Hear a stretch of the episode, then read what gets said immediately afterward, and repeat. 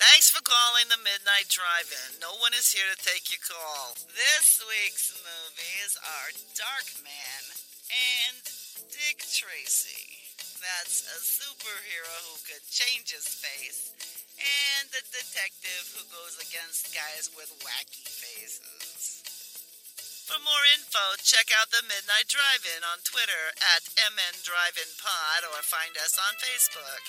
If you want to email us, send it to the Midnight Drive-In at gmail.com. Remember, no outside food or drink. Anyone caught performing sexual acts at the drive-in will immediately be taken to the office. Unspeakable things will be done to you. Thanks for calling.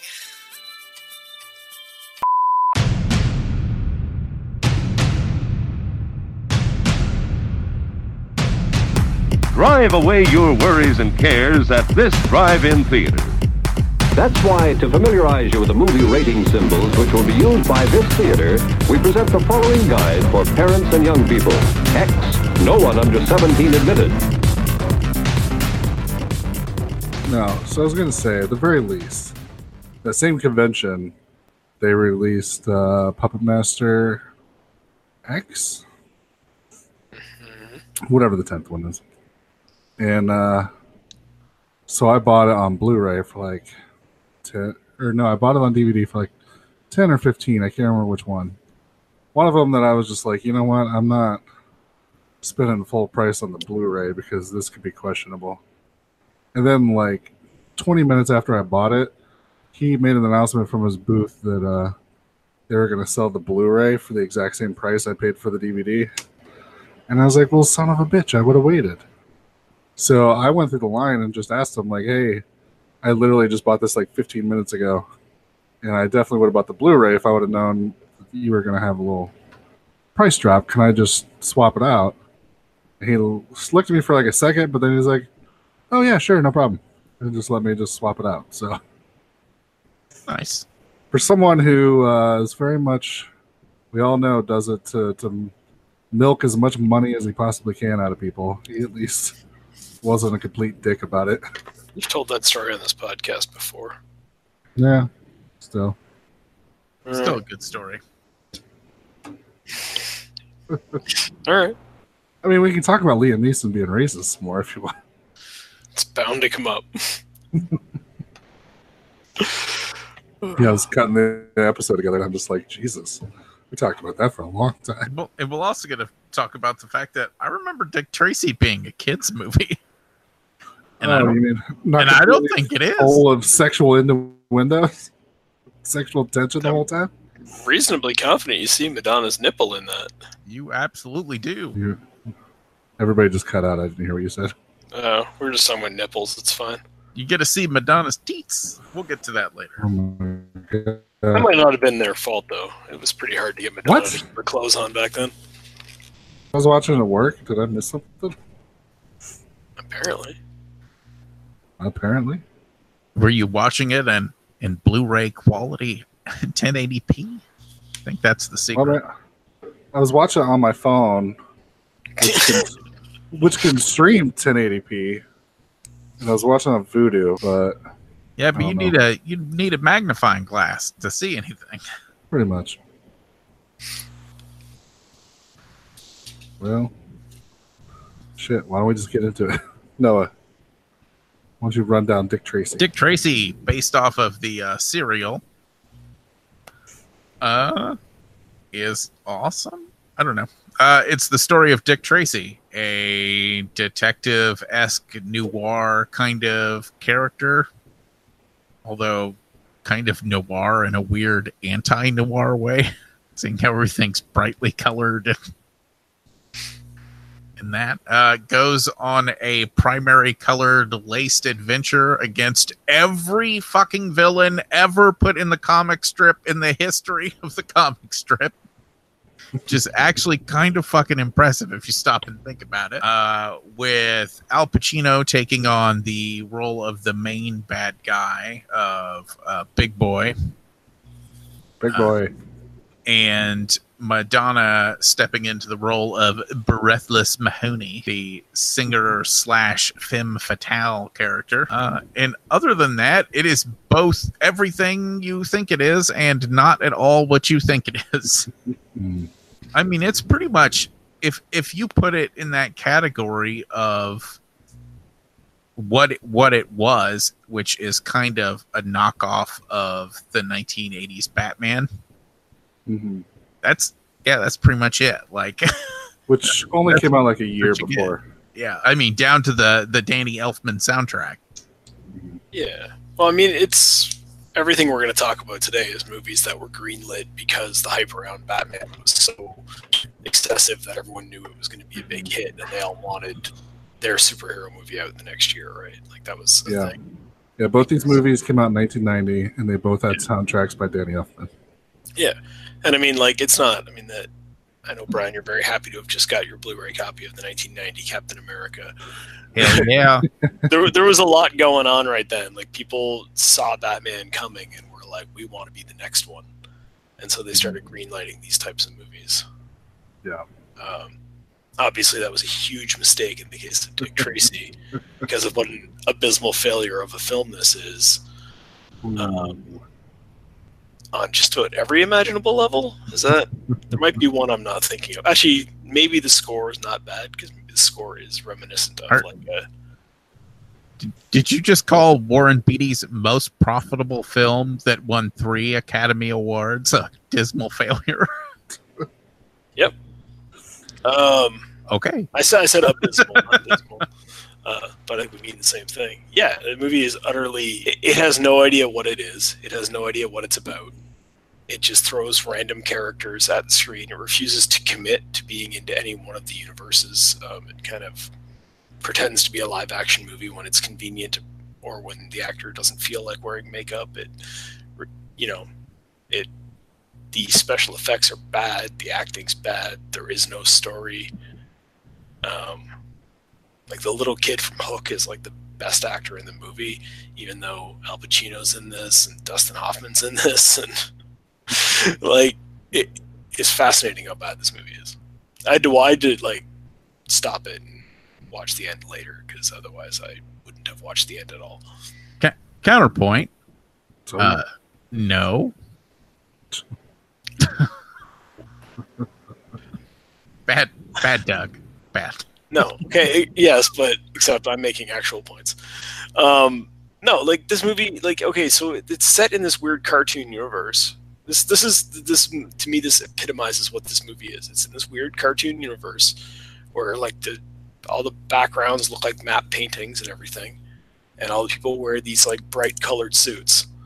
And then every time Dick Tracy goes inside, he takes off his bright yellow jacket and he's just wearing a normal suit with a giant yellow hat, which makes him no longer a cartoon character, but just an asshole in a yellow hat. Well, that's because he's Eh. plain, plain clothes, Tracy. That's you're not saying anything, which is very much what this movie did. I, I- movie no, was no, that is that is actually a reference to the Dick Tracy com- comic strip. Okay, well, I don't believe that if the if the Dick Tracy comic strip consisted of a character who became plain clothes Tracy by going No, he was he was coat and going originally supposed to be called Plain Clothes Tracy, All and uh, one of the publishers changed his name. All right, I don't care. Um, because any interest I had in Dick Tracy comics is gone as a result of me seeing this movie. This movie is nothing but like a Hollywood vanity project from a guy who shouldn't be allowed to direct movies, um, who re- refused to let himself look cartoonish on camera despite asking everyone else to do so. Um, you know, if you're going to make a movie where all of the villains have this ridiculously bad makeup on to intentionally make them look like morons, then everybody has to kind of put the makeup on and everybody has to be a cartoon character. You can't just have some people do it and others not. Um, you know, if you're gonna have a movie where Madonna plays this femme fatale character, you have to like have something happen with that character that's vaguely interesting, because otherwise you just keep cutting to her singing for no reason, except for that one scene where clearly Al Pacino's like bonus for getting to be in the movie was patting all the girls in the asses repeatedly. It it was just because that was like a four minute scene of him just sexually harassing women while they were dancing, which is just weird and served no purpose. Um, yeah, I this movie was nonsense. There was no through storyline that I could pick up on. Did you guys? Do you guys know what this movie's about? Because Noah tried to give us a plot description and said there were a lot of villains. It's it's about Big Boy trying to take over the crime world, but uh, No, No no. Face is behind the scenes fucking with stuff. That's that's pretty much it. And Dick Tracy trying to stop them. There was a little kid orphan in this movie. Yeah, his name's Kid. Yeah, I know. Until he becomes Dick Tracy Jr. Yeah, until he becomes Dick Tracy. Yeah, they had they made a fucking movie about mobsters with Al Pacino, James Caan, and fucking Paul Sorvino in it in 1990, and they somehow screwed that up and made none of those into interesting characters. That's fascinating to me. Hmm. Well, I will say I fall somewhere probably between you guys. You always do. There's always such a gap between us that it's easy to slide in there. Well, while I feel like it does come off a little uh, overly cartoonish, um, with the super super bright colors on everything, uh, I don't know. I didn't hate it. But they were trying to they were trying to make it look like the comic book, which I kind of I kind of get that. Yeah, Okay. Uh, no, I get that That's what they're too. trying to do, but I get that too. It's just I don't know. Didn't But- work for me a whole lot in this movie. it's just it's, it's a lazy man's attempt to make it look like a comic book though right like it's somebody who sees the bright colors in a comic and thinks that's what matters and doesn't use like we'll, we'll discuss it when we get to the next movie but there's there are people who know how to make movies look like comic books and it's not by trying to copy the picture over that's not how it works right like when you change mediums you have to maybe alter certain things to make it look a, look a little different and just I don't know. This this movie was. Sorry, I cut you off, Brian, because I, No, just no, got- I just got upset again about Dick Tracy. um, like I did enjoy some of the, um, sort of I guess gangster intrigue.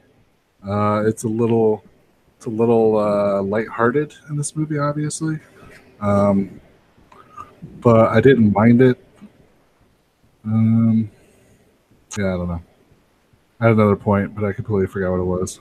I don't know. I think pretty much every every second that Al Pacino is on screen in this movie is fucking awesome. Well, I do think this is like Warren Beatty just like calling all of his friends up, Oh, clearly, yeah. saying they gave me however many millions of dollars to make this ridiculous movie. Uh, do you want to come hang out on the set for however amount of time it takes for us to shoot your part?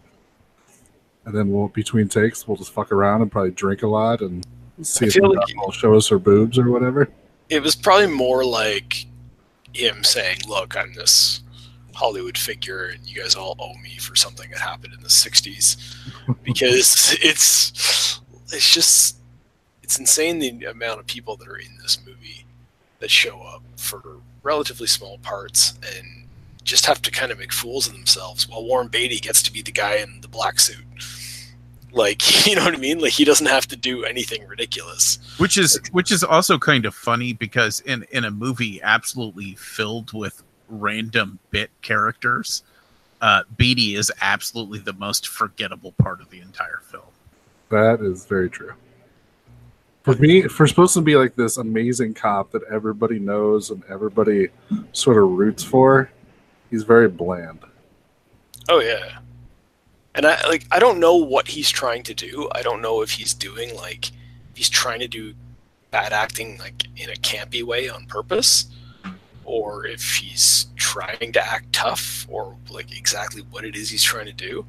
A part of it is the dialogue, which I mean, as he was also the director, he I guess he could have updated the dialogue if he didn't like it. But it's like when they're walking along and they're at, at the very beginning of the movie, which before I'd given up on it, so the first 35 seconds, when they start, the press is like following him out of like on his date and asking him if he wants to be the chief of police and stuff. And he's doing the I'd never sit behind a desk. I'm and I'm like, I don't know if he thinks he's being like cool tough guy 80s cop who wouldn't take a desk job because he'd rather be out there fighting the criminals, or if he's mocking that stereotype, or what it is he's doing. And that's Well- a problem because you need to be doing one of the two things. Mhm. Well, I do feel like maybe he was trying and failing to uh, channel maybe more of like the 40s, like noir stuff, but I don't think he understood what that meant. Yeah, okay. There's Eh, like, cause like the dialogue back and forth, like in those movies, did not match up what he's doing whatsoever, and I just don't. I think he got. I feel like they got confused at some point. I think 100% know what they were doing.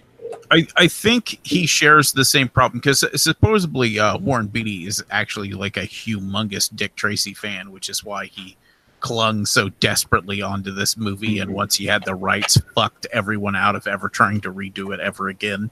Mm.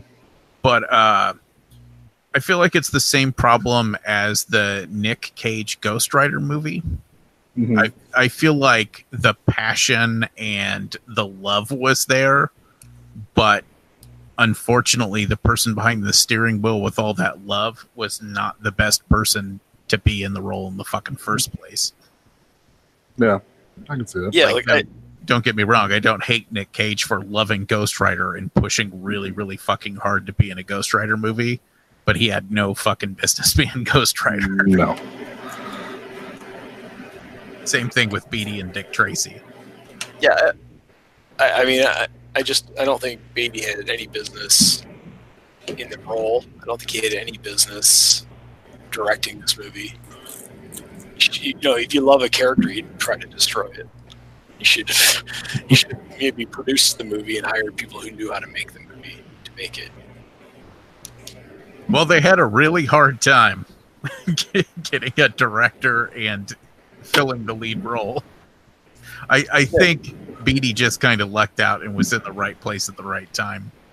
Well, yeah, because I understand the movie was probably was in development from throughout much of the '80s, and it probably was that whole like, well, what do we have going on now that it looks like Batman is going to take over the world? Well, we have this comic strip movie over here. All right, let's rush that one through. And Beatty just happened to be the guy involved at that time. But, Tim, Tim Burton was supposed to do it, and then he decided to do Edward Scissorhands. Good decision. yep. Macaulay Culkin was supposed to play Kid. He decided to do Home Alone. Good decision. Yep. I think that's true with uh, there's a lot of stuff. If you read all the like people who fell off the project, they all went on to do these amazing like classic movies. you almost feel bad that you're like, oh fuck, I forgot. I forgot all that stuff came out right around the same time as this. No wonder this kind of gets lost in that era. Mm. And you, you could kind of see that too, though. Like if Burton's Batman was coming up and you have a similar movie, I mean, take this movie and give it a once over by Tim Burton, it would change drastically. Those backgrounds would become darker, and probably a lot of those colors would be toned down and everything like that. And then maybe it's less ridiculous at that point, right? And maybe guys like Al Pacino are seeing are hearing more like Jack Nicholson and thinking they can get in on that. Mm. And Yeah, that's a good point. I mean, the, like the, the unfortunate I truth don't is know, maybe. just like I don't know. I don't know, and I don't feel like they knew whether this movie is meant to be comedic or whether it's meant to be serious. I don't feel like they whether this movie was supposed to be a cartoon or a live action movie. Um, like I said, like, if you put half the people in the movie behind heavy makeup and the other half aren't, it looks pretty ridiculous, and the makeup's not even good. So why not either put nobody behind weird, ridiculous makeup or everybody? That would require, you know, Warren Beatty to put on something himself to make himself look a little more like a cartoon character. I don't know. because he's the director, he's not willing to do that. See, once once again, you keep talking about how bad that makeup is. I don't have a problem with any of the makeup in this movie. Well, I don't understand how you can feel that way. I don't I don't know how you can feel the opposite way. I I just none of it. I mean, I mean, once again, this this movie did win a whole bunch of awards, and I do believe one of them was for special effects makeup. once again, Oscars are bullshit. Um, we we all seem to agree to that every week, so we can continue to agree to that now and maybe be right on this occasion. I don't I don't hate the makeup. Like I like the makeup, but I do think it is kind of jarring that like all these villains have this weird exaggerated look. And then all you all the normie people just look like regular people. Yeah, Yeah, it's just yeah, but once again, if, if that's the way the comic book looked, Sure. And I get that too. again, yeah, and I'll, I'll, I'll remake my point that y- you got to change things up when you're changing mediums in order to tell the same story because things don't make sense. yeah, but at the same time, quit changing shit. Apparently, they didn't change enough this time around because I'm just saying, and a lot of the a lot of the complaints about the movie are justified. The fact that it's it's like cheesy and and weird at parts is 100% true. But I also think upon rewatching like the Michael Keaton Batman movies, I would say the exact same thing about them. They're cheesy and Oh. weird. I'll, Yeah. I'll agree that Batman '89 does not hold up as much as it's not as dark Yeah. and serious as people like to think it is. Right. Um, it was just the kind of the most dark, serious thing that people had at the time, but it it's a lot closer to Batman '66 than people like to think of it. Right, right. And and once again, I'm not I'm not shitting on that movie either because I fucking love that movie. It's just it has not aged well. And actually, the weird thing about Dick Tracy is I remember seeing it as a kid and not liking it all that much. And I think now I like it more than I did back then, just because I can kind of respect what they were going for, even if what they were going for didn't completely work through the entire movie. But a lot of it, like trying to do trying to do those strict like eight color panel colorings in the movie, while you might not like it and it's a weird stylistic choice, it's pretty fucking bold. Like that's a ballsy, interesting move. I mean, I Did, guess did we just lose Brian? I think we did. yeah, he's sick of us fighting, but yeah, no, I, I see what you're saying. Hopefully, he'll come back. I see what you're saying that it, it is a bold move to try and do these like primary color only shots, and that's great. But I don't feel like they committed to it. Do you know what I mean? I feel like when it was convenient, they wanted to make this seem like the real world, and then when they didn't, they went back to the bright colors. And that's sort of my point about when Dick Tracy goes inside, he takes his yellow coat off, he's wearing a plain black suit that could be from any era. And you're Right. like, well, no, you're if you're if the whole thing here is that you're Dick Tracy and you're wearing like the Dick Tracy uniform, and we're going to make it look as much as possible, like then you got to stick to that.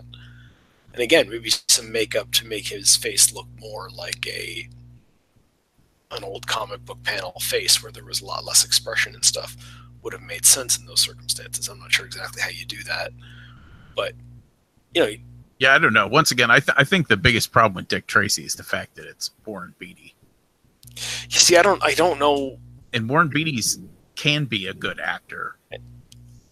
See, I, I don't know Warren Beatty. Full, like, full disclosure. I've seen this, and I've seen that one where he's the rapping politician, um, which I'm not planning to revisit. So I don't remember. I think it came out in the late '90s, and I don't, I don't need to know whether it's good or not.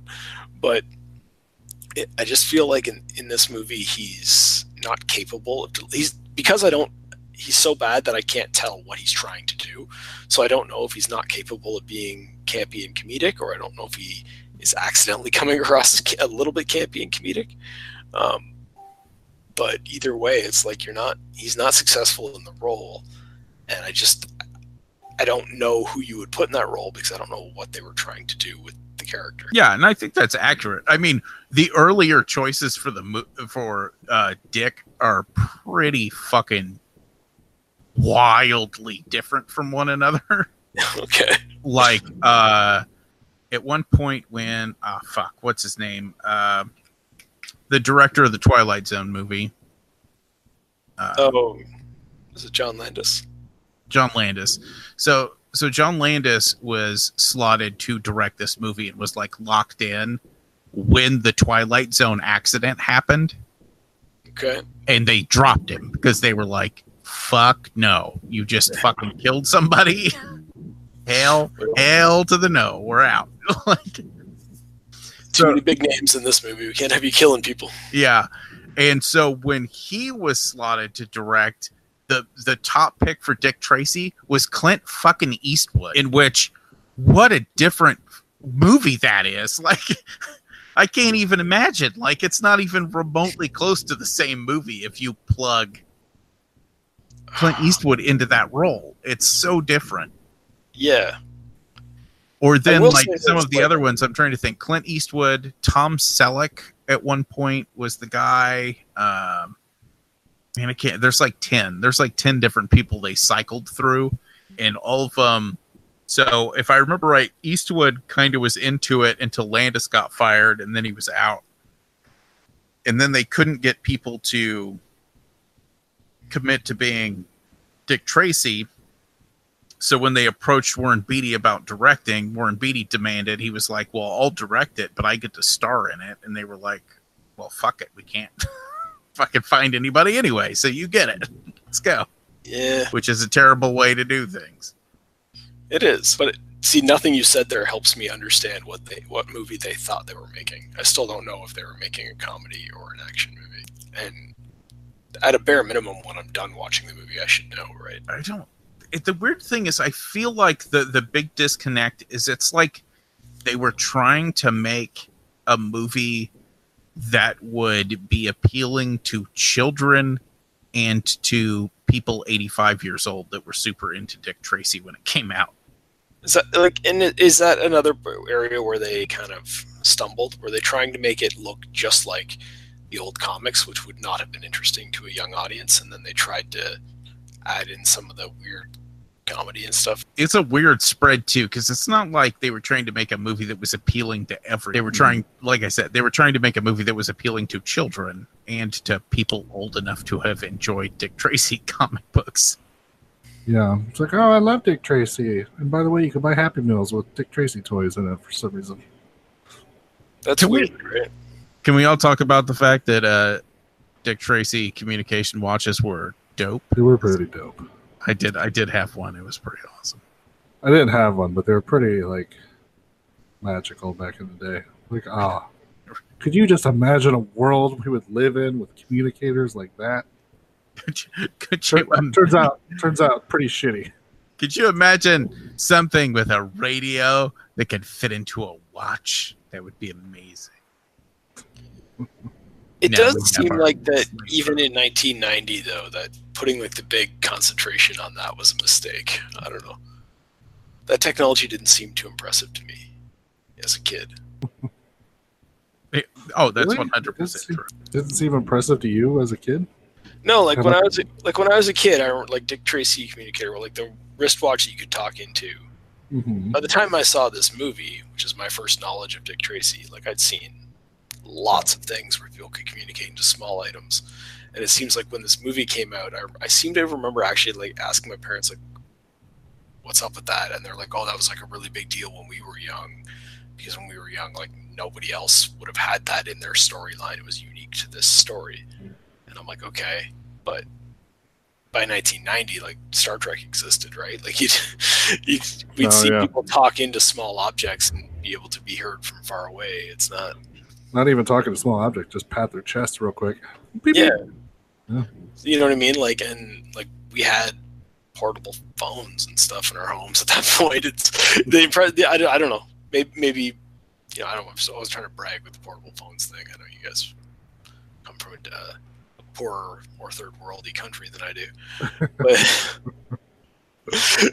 you know, like I, I don't know. I'm sure, like again, this seems like something like when my parents were kids, they were probably really impressed by the idea of like a walkie-talkie that fit on your wrist, but I don't remember thinking it was very cool. These kids have these transistor radios that can fit in their pockets now. Yeah, I, don't know. I was impressed by it. But Yeah. 'Cause I feel like when they did like that scene in the diner where the the kid first sees the wristwatch radio thing, mm. like that was supposed to be the audience POV shot of like just like wow, look how fascinating this is, and the kid's face lights up, and I'm like, yeah, because that kid's from a cartoon version of the 30s. Like, of course he's impressed by that. But why should I? Be? Oh, gee whiz! Wow. Yeah. Did we talk about Madonna's boobs yet? Is that something that we should talk about? I feel like that was pre uh, pre recording that it came up briefly, but It's true. I'm just saying, like, for once again, for a movie that appears to be for kids, other than the rampant sexual innuendo and uh, brief moments of over the top violence, in, in which that's almost out of place in the film, too, just because it goes from like punch fighting to all of a sudden it's like, now we're mowing down a hundred people with machine guns. yeah, but it was just the tail end of the 80s. Kids Right. stuff had a lot of mowing people down with machine guns in it. There was a Rambo cartoon, don't forget. Yeah, but we we did have Madonna in a completely see-through outfit, Yeah. and while while awesome as an adult, I was like trying to think back because I know I went to see this in the movie theaters when it came out, and I had to be with somebody older than me because I couldn't drive then. So who was this adult sitting there going, "Yeah, this is okay"? well, what's what's so weird about Madonna's nipples in this movie is like it's like incidental nudity. It's like there's just nudity there, almost like just by happenstance, rather than it's not like a a nude scene. It's not a sex scene or a shower scene or something. She just happens to be wearing see-through clothes in that moment, and I'm not sure that it's like they didn't know that that outfit was going to be see-through on camera or something, but they ought they ought to know. They ought to do that much research into their wardrobe department. Um, so it, again, it feels like in an adult movie that where there was ten other nude scenes, no one would be talking about this. But in a kids movie where all of a sudden a nipple shows up, it's like, well, just edit that out. There's got to be a way, right? I, I'm sure there is. I don't know Although what maybe 90s maybe it's one of those things that at the time they just relied on the fact that uh, film quality was a little bit lower, especially Maybe. on home video release, so you wouldn't have been able to see that. That's what they were banking on, I guess. It's it's plausible, right? I mean, and it's possible that no one told Madonna to show her nipples, right? It was Madonna in 1990. Like, it was hard to keep her clothes on back then. Like, people tried. Yeah, I just pulled the scene up on YouTube. It is kind of one of those blink and you'll miss it sort of situations. Because you do get a pretty nice shot of her walking out from behind that little, I don't know, what the fuck is that called? Like the Japanese Yeah, know. stand or whatever. And then, uh, but then she walks towards them and she's got like the bottle over one boob and her hand sort of strategically placed. So Yeah, but then whenever they're talking, like it's just right there. like No, I see, I, I watched that. I didn't see anything. I don't know. Uh, maybe, maybe it is. Maybe maybe we're being overly harsh on this because maybe it was just an overly sexualized scene for in a kids movie, but there was no not technically a nipple in the original release. Is that possible? There's Maybe. still a lot of like weird innuendo and stuff that doesn't belong Oh, in a kids tons. movie, and you're just like, I, again, like. I don't know who that's for, and it doesn't. I've, I've never read the Dick Tracy comic strips, but I'm going to go ahead and assume that like comic strips in the 30s didn't have a lot of that in it either. It's like that's something they added into this, and like, again, which audience is that for? Really, the really I- old people or the really young people? Because I would I would say the most accurate thing is the uh the sexual innuendos and the just flagrant slapping of women whenever they say something you don't like. That's pretty accurate for a You're obviously 1930s comic. hysterical. Bam. yeah, I mean, that's a problem from the beginning of time until about I don't know, like 97, 98, people started to frown on the hitting of women. Hopefully now we're getting to the point where it's actually seen as a negative thing. Uh, yeah, I don't know.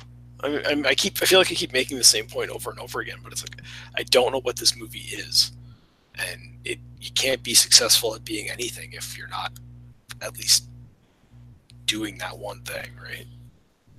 Like if this is if this is a, a supposed to be an exact retelling of 40s comic strips, then no, there shouldn't be so much sexual stuff, and no, there shouldn't be, you know, a lot of what goes on.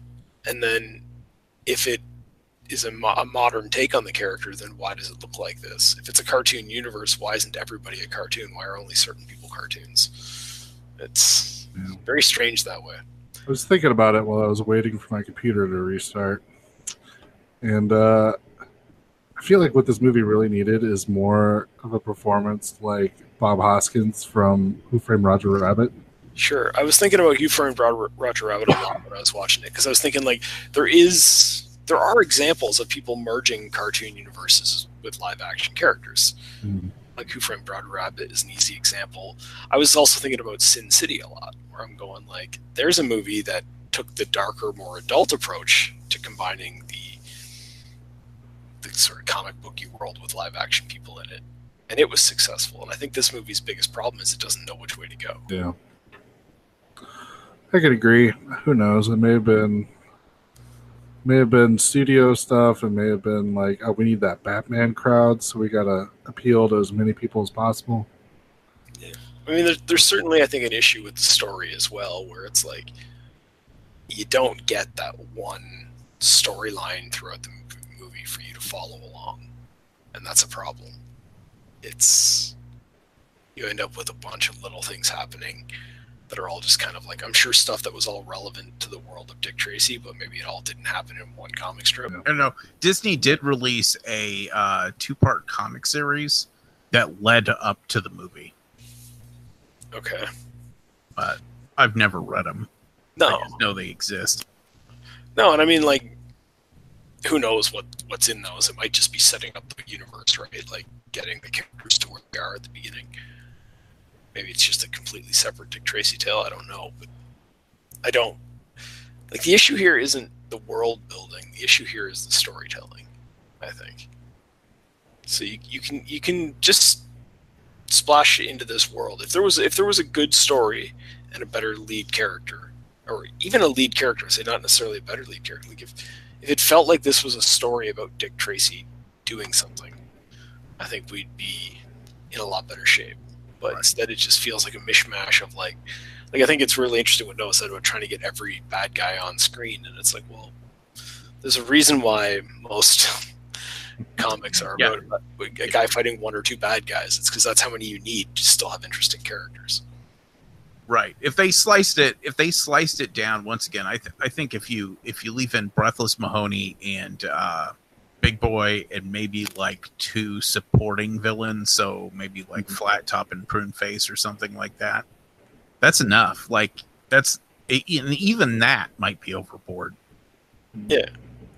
We have to have mumbles in there. I mean, come on. No, yeah, you have like a head villain, and then you have a few henchmen with him, and Yeah. that's fine. Those henchmen don't need to be real characters. We don't need to get to know them, as long as we take the time to get to know the hero and the main villain, and maybe a couple of the supporting characters, like if you leave Breathless in there or whatever.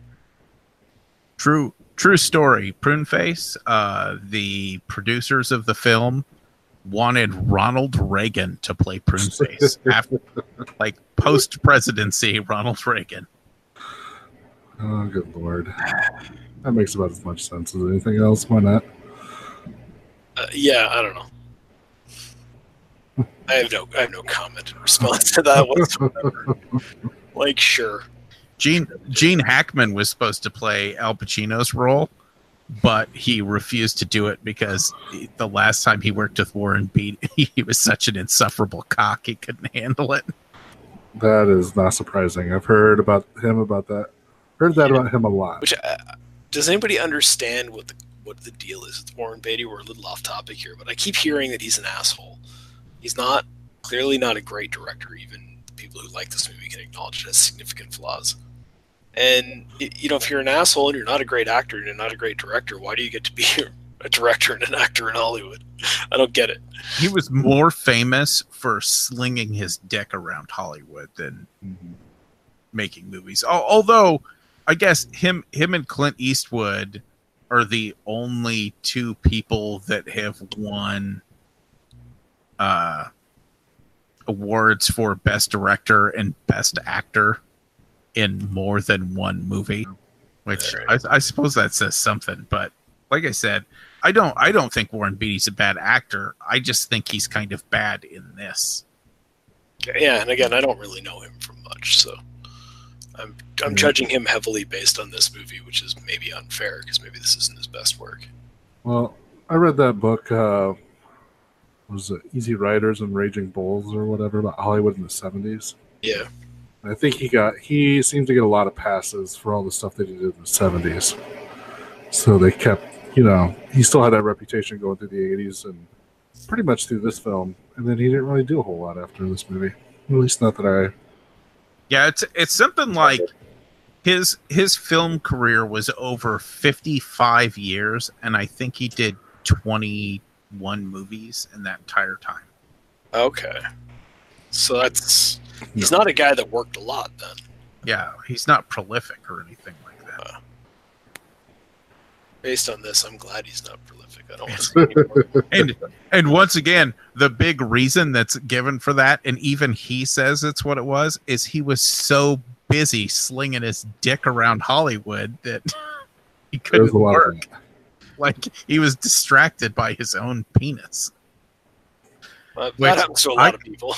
I'm just saying, I kind of respect the guy for that. I mean, if it, if you've got that much money, and like, you're like, I'm gonna take a year off and just go bang as many people as I can, and be like, you know what, you're gonna die of AIDS, but more power to you, man. Well, you you just go 70s, follow your dreams. It's the 70s. It was before you were to die of AIDS. Or th- at least people didn't know yet. All right, good stuff. All right. And so Uh, bringing up AIDS brought the conversation to a close. Yeah, it'll do that sometimes. Uh, so, do you have anything else to say about Dick Tracy now? No, I kind of hope someone else is gonna take another crack at it eventually. Mm-hmm. like I said, they've tried to get the project off the ground more than once, but I guess somehow Warren Beatty has the rights. Yeah. In in the last few times they tried to do it, he shut it down because he was basically like, "You're not doing jack shit with it unless I get to play Dick Tracy again." And everybody was like, uh, "No, you were bad." Yeah, I mean, do we feel like it's something that can be done? Like, is the property just too old? Because if No. you, I mean, if you set it in the 30s or 40s or whatever, are people going to think it's like, oh, well, that's like an old timey movie. But then if you try to update it, it's not going to make any damn sense either. Yeah, I think you would have to. You would just have to set it in that weird, ambiguous, timeless TV world. You know what I mean? The one where mm-hmm. cell phones don't exist. Yeah. Yeah, I don't. I don't know. I mean, I'd. I'd have to see what somebody else could do with this character, because I just don't know enough about the original source material to comment on whether it could be done in a proper movie. But I don't I don't believe there's any such thing as an unfilmable movie. Like yeah, some somebody could make an awesome Dick Tracy movie. I just don't know who that person is. yeah. All right. Well, Doug, since you mentioned earlier, the, the next movie is maybe a better example. Do you want to tell us about Darkman? I do want to tell you about Darkman. Darkman is uh, a Sam Raimi movie, which is a good starting point right away. Um, Liam Neeson plays a scientist who is developing a fake skin for people who are uh, injured or burned. He, his girlfriend is a lawyer who is looking into some shady goings on and consequently he ends up in possession of a memo that could uh, get some very high people in trouble. So they send mobster Larry Drake and uh, a bunch of cronies in. They're, they try to kill Liam Neeson, but no one can kill Liam Neeson. So they burn him all to shit. He is blown up and thrown into, conveniently lands in a river, putting out the fire.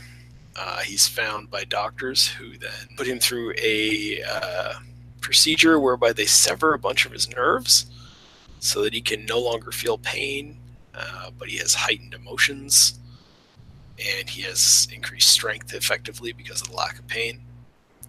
Uh, so he escapes from the hospital into an alley, apparently behind a theater where they were doing a uh, some sort of a presentation of uh, Phantom of the Opera because they have a very convenient costume waiting for him in a garbage can. he puts it on, gets back. He uh, starts gets his lab up and running and well enough that he can produce some fake skins. Proceeds to go uh, on a murderous rampage, taking out the mobsters who took him out while trying to figure out exactly why it was done. He also tries to reunite with his girlfriend, but he can only see her for 99 minutes at a time because that's how long the skin can last in the light uh, before it starts to melt off. And she horribly said, tells him to his face after he gets back from being burnt that she probably wouldn't have stayed with him if she could see his face, um, which is kind of funny. but uh, yeah, and I mean the whole thing just kind of comes to a head where he uh, ends up going head to head with the what is he like a big architect guy that's trying to rebuild the city. Um, and He's Donald Trump. Just say he's Donald Trump. he's Donald Trump. Okay, he's yeah. I mean, to some extent, yes, he is like Donald Trump, the 1980s version of Donald Trump, before reality TV show turned him into the president of the United States Yeah. somehow. Stop making me sad. Anyways, th- that's not relevant to the discussion. Um, what's relevant to the discussion is that yeah, it's, he ends up being the head guy that um, is he's conveniently racist against Indians too. I forgot about that. Um, but I wonder if that was on purpose. Anyways, um, yeah, so they have their big fight, and then the story ends with uh, Liam Neeson turning into Bruce Campbell and disappearing into the crowd, announcing through voiceover that he is now uh, going to go be a superhero and stalk the streets and kill all the other mobsters. Which, let me just let's just get right to the point. The fact that they made two more sequels Yeah, and Bruce Campbell was not Darkman in them is a travesty, and the world should burn just for that reason. yeah. I have to assume that because it's it's well documented that Sam Raimi wanted Bruce Campbell to play the lead in this movie, and he wanted Bruce Campbell to play the lead in all of his movies until somewhere in the mid '90s. Um, so I think it's pretty clear to me watching this movie that when you see Bruce Campbell at the end, that's Sam Raimi setting it up so that if they were to make a sequel, Bruce Campbell takes over the role. And then think that's not- also just Sam that- Raimi and his habit of kind of looking at the producers and going, "Fuck you." Yeah, I mean, there's an element to that, but from from I, I think from a story perspective, they Liam Neeson was a rising star, wasn't likely to sign a long term contract with the Darkman series, and Sam Raimi being the creator of the Darkman superhero mythos was probably on sub level hopeful that this would become, you know, there'd be a Darkman 10 one day. And I think he would have loved to have Bruce take over that role. So why not set it up perfectly in your first movie? Yeah. So the other the other possibility is they needed a throwaway character at the end who was a you know a tall guy with dark hair and they just he has a buddy who does that. So that's the other option is we're putting way too much thought into this. yeah, I'm just saying it could have happened. So, uh, so Doug, I'm gonna assume you're a big fan of this movie. I am. Uh, I loved this movie when it came out, and I watched it a lot in the early '90s, and then I just it's I sort of forgot about it. And then as an adult, you know, when the DVD came out, the DVD box set with those two sequels that you've referenced, um, I uh, I watched it one time then, and I thought, Jesus Christ, that really holds up well. And then for some reason, I haven't watched it in a long time. And watching it for this, I really think it's probably like it looks more like a comic book than almost any other movie I've ever seen. I can't think of a better example. The use of you know the close-ups on the people's faces and all that kind of stuff that they use the, the Dutch angles at just the right time. I feel like Sam Raimi was making a comic book movie when they wouldn't let him make comic book movies, and he knew exactly what he was doing and you know, there's a reason why some of the most successful comic book movies in history were his, and that's because he knew this was before they knew to give comic book movies to geeks. They hmm. these guys were taking a shot at let- like let's give this guy a little bit of money and see what he can do with it. I suppose we do also have to say that one of the absolute worst comic book movies is also is. Unfortunately, I'm assuming you're talking about Spider-Man Three. you know it. Yeah, but I mean, look, we're, we've had this discussion lots of times. There's no point in dragging down our discussion of Darkman. I mean, that, no, but no, but th- Darkman is what you get, or Spider-Man One is what you get when you give Sam Raimi a little money and say, "Please go make us a movie." Spider-Man Three is what you get when the studio says, "We know how to fix it." So, fuck studios. Sam Raimi rules. Studios are stupid. Let's get back to talking about Darkman. Uh, So what, Yeah, what do you? I, I saw this like when I was like ten, like probably when it came out right on video. I remember seeing this and just absolutely loving it. And then revisiting as an adult, I was super happy to see that it holds up really well. Never seen the. I saw the second movie, but remember absolutely nothing about it, and I never saw it through. Yeah, I've seen those too, but I don't. I don't have much to say about direct to video sequels in the mid '90s. This, I don't know. But is there anything in particular that you like about it that strikes your? Um, just the sort of like the Phantom of the Opera aspect to it, yeah, where he's like all disfigured and he's like, "Well, I guess I'm gonna go set up my lab in this old rundown factory," and then it just you know him working on shit, and then montages of him just skulking around this like dark factory that I love it. can't even tell like what the hell did they used to make there. I do I do love the fact that his superpower set includes uh has created a skin that can make him look like someone else for a short period of time as long as it's not exposed to direct light and he's batshit crazy. Yo, so when he starts his killing spree and he ends up like I think it's only like the second guy he kills because first he kills Ted Raimi, right? And then he has to immediately move on to people who aren't related to the director, and it's like he just makes himself look like that guy to intentionally screw up a deal so that he can get the mobsters to kill their own guy. That's pretty diabolical for your second kill of your entire lifetime. Yeah. So what what do you think of this movie, Noah? You know I love this movie. of course. I think I think it's got a few little weird things in it that don't age well, but I, overall it ages pretty good. There's just a couple little references and stuff that I think the further you get away from those references, the less those references make sense. Can you provide us with an example? I don't know some of the you know because a, a couple of the the Dutch angles and stuff they're they're clearly making like Batman sixty six style references and things. Like I said, and just the further away from that you get, I feel like if I showed this to a younger person, they wouldn't get it. If you know what I mean, like Uh, but I would say Raimi did a lot of that in the Evil Dead movies too. yeah, Yeah. And I do feel like this movie was his practice run for Army of Darkness because it seems like there's just like a lot of camera angles and a little bit more slapsticky kind of stuff that definitely then shows up in Army of Darkness. Yeah, and certainly the combination of comedy and horror is in full effect here. I mean, Liam Neeson when he's in the that makeup that they have him in or whatever it is is fantastic, and he looks gruesome. But then he still says and does some pretty funny things.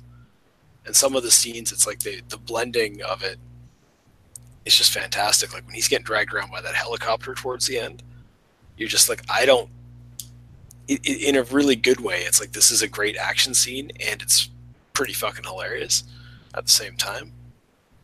Um, so I, I- find that the blending of genres is just really, really well done in this movie.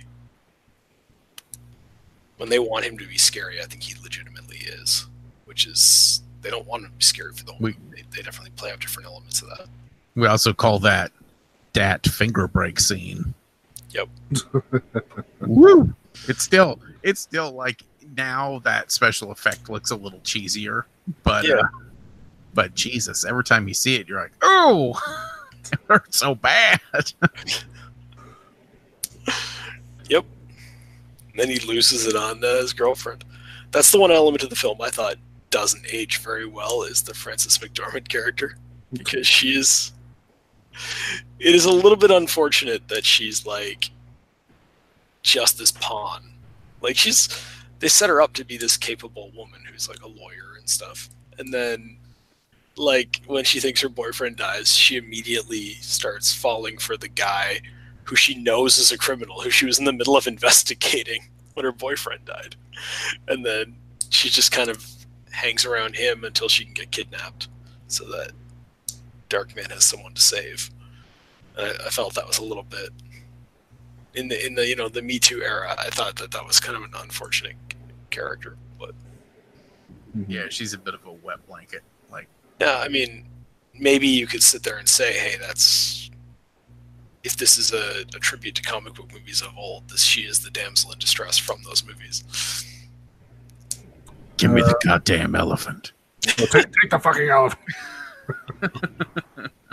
uh, Yeah. s- So one piece of interesting uh, trivia that we, of course, will would have loved is uh, Bill Paxton was pretty mu- was kind of in the lead to play the lead character, Oh, I would have loved it. but then he told Liam Neeson about that. You know, they were holding auditions, and when he got the role, Paxton got so mad that he didn't speak to Neeson for like several months.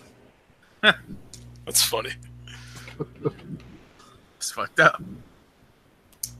I have to say, I think Liam Neeson is perfect in the role. As much as like, yeah, I'd love to see what Bill Paxton would have done. Obviously, Bruce Campbell would have been great, but Yeah. Liam Neeson is like perfect in this movie. He that voice of his just suits so well that grumbly voice and that because his voice is a little off too because he does an American accent in it and it's not perfect but it kind of suits the character very well because he's supposed to be speaking oftentimes through a muffled uh, face covering, and other times he's supposed to be like intentionally like screaming at people who are driving helicopters while he's getting dragged behind them. It's you know it, it suits very everything, and he's obviously because he's such a big guy, he looks really cool in the whole outfit. Yeah, yeah. The trench coat's really like a good visual because it's not quite a cape, but it is just sort of a. You can have a nice dramatic flair. Like there's specifically one scene where he's sort of brooding, and then like he does a dramatic turn, and then of course the fabric like flares up into the camera, and I'm like, I can just imagine Raimi just sitting there and be like, No, no, no, no, trust me. You need to like specifically turn very fast. Get that Yeah. fabric up into the camera lens. Oh, for sure, because this is a pre CGI world. Well, not entirely pre CGI. That's that's another element of the film that is uh, problematic on Hold Up. But uh, yeah, like in, in a world where these effects had to be practical, I think having someone with the physicality of Liam Neeson to be able to it sounds so dumb, but like to be able to turn in such a way as to flap that coat around. I don't know if Bill Paxton could pull that off. You know he could. I think this would be a very different movie with Bill Paxton's lead, and now I definitely kind of wish I could see that version as well. Here's here's the thing. As much as I love Bruce Campbell, and Lord knows I fucking love Bruce Campbell, Liam Neeson nails this, and Yeah. even even absent Liam Neeson, I still think Bill Paxton would be better than Bruce Campbell in this role. I, I just okay. Well, I think if you're gonna put Bill Paxton in this role, that changes it to a slightly different movie. Whereas I think if you put Bruce Campbell in this role, he's gonna play the character very similar to how Liam Neeson plays. Hmm. Maybe. I don't know. I, I think We we, can a- all agree like things. We need a goddamn perfectly. time machine. time machine and two more sixteen million dollar budgets, so we can remake this movie two more times. We've got to go back. Paxton, Paxton wasn't the right choice. Maybe it could have saved his life. We don't know. Don't no, don't make her reset. I'm just saying, if we had a time machine, Look, we could pull a Marty McFly, just slip a little note into his pocket. Maybe things would turn out different. Look, notorious racist Liam Neeson was the perfect choice for the Darkman role. We all know that in retrospect. I'm not sure how they got so lucky at the time. And maybe if we had a time machine, we could tell Liam Neeson, just because you think things doesn't mean you gotta say them. You don't, maybe say, that would have saved it. don't say the things in your head, Liam Neeson. A week ago, you were an action star with a reputation for having a giant penis. Now you're a racist who also is in movies. You shouldn't have done that. Why did you do that, Liam? Nobody even asked you. Uh, yeah. So uh, the other big thing is, of course, uh, Sam Raimi really wanted to do uh, a Shadow movie, but Yeah. He didn't get it. They obviously ended up making one with Alec Baldwin. So he's like, "Fuck it, I'll make my own superhero." Yep. And good on him. Like I like I'm gonna just say like having rewatched Darkman now for the first time in a while. Like Mhm. I think it's the best superhero movie from the era. I think it's better than anything anybody else did, and I think the reason it's better is because it's the most like a comic book, despite the fact that all those other people were making actual comic book properties. Define is- the era. Give me give me time constraints. Uh, I don't know, 85 to 95? Even, probably even a wider area than that, but I'm wasn't anticipating having to come up with dates on the spot. I'm just saying, where does where does uh Batman Returns fit in there? Batman Returns was 92. It's close. Batman Returns real good. I haven't seen that in a while. I don't know. I wasn't a big fan of that when I originally saw it. I liked it in 92. I don't know how well it would hold up now. Whereas Uh, Darkman I watched yesterday, and, and it, I know it holds up really well. if anything, it's amazing that he came up with such an interesting character, like from scratch, like not based off anything else. Yeah, You know, obviously, like I said, that he wanted that Shadow movie and just tweak some of his ideas to make his own character. But yeah, just basing it off a non-existing property, I think it's really good. Well, and it's fascinating how much Sam Raimi was able to come up with this very typical superhero story that's unique in its own way. Like, yeah, like okay, he wears an outfit that looks kind of like the Shadows outfit, and a lot of other outfits. I mean, the trench coat and the hat is not uh, not exactly a unique idea, but it's not he doesn't look just like every other person who's worn that because it is the old tattered trench coat he does wear it open whereas most of the other heroes tended to like have theirs closed up at times he wears the like he, he- there's the phantom of the opera element to it with the face being covered up and the bandages and stuff as well so yeah, it it's does got a little bit of the question in there too.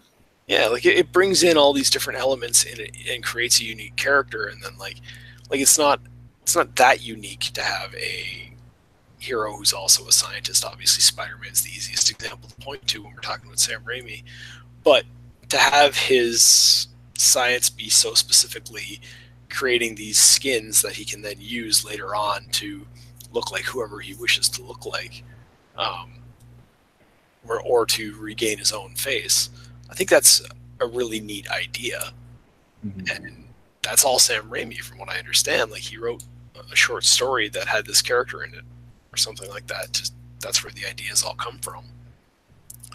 So, like, I think it's really cool that he was able to do that. He does the sort of real world thing that people love to do when they make comic book movies, by having the the, the rest of his powers come from a surgery that he's given, which I think is really neat because it gives him gives him superpowers but still makes him human right? He's still beatable at any given time. He's not because his powers are just something that happened to him early in the film. It's not something supernatural.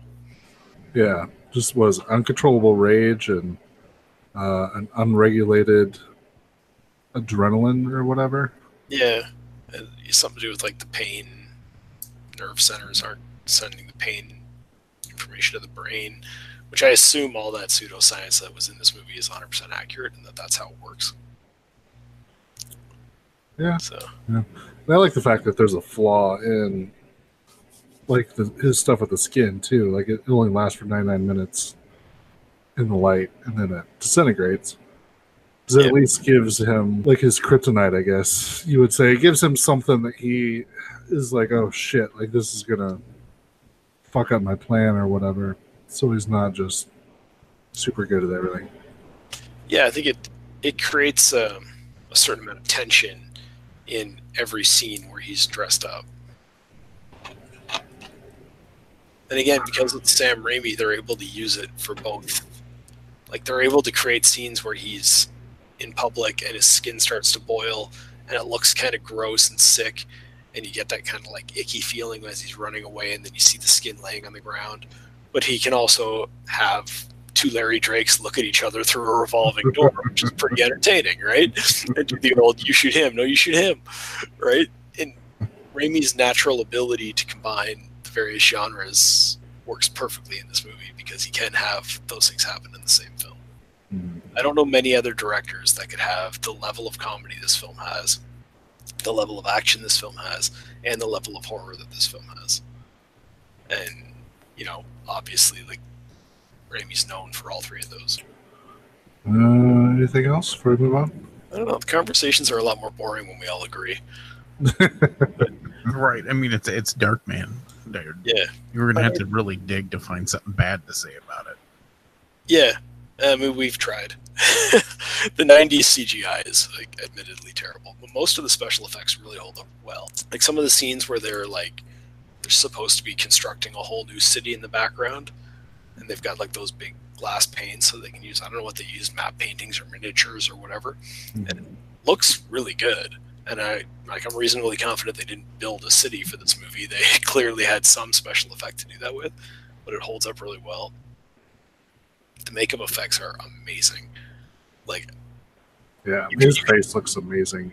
With like, was it like two two thirds of his face or whatever? It's just like the one yeah, the one eye that's sort of unaffected and stuff. Yeah, Yeah. that stuff looks amazing. Like I'd go as far as to say that those makeup effects, if you put them in a movie today, nobody would bat an eye. Mhm. Like, it's they're outstanding, and they're like the you'd have a little more trouble putting them in a mainstream movie today because it would get you an R rating. But other than that, it's like it's truly horrific, and I I think it's fantastic. Yeah, he used to creep me out because he had no lips. Yep. I'm just like, oh, that's so like messed up looking. Yeah, because you can see the teeth in there, and it's just it's gross looking. Yeah, It's and I like I think this movie would be scary to a small child. Like I don't think if you showed this to a ten year old, most kids aren't going to get the humor and the action scenes because they're going to be scared of dark. Thanks for calling the Midnight Drive-In. No one is here to take your call. More info, check out the Midnight Drive-In on Twitter at MN Drive-In Pod or find us on Facebook. If you want to email us, send it to the Midnight Drive-In at gmail.com.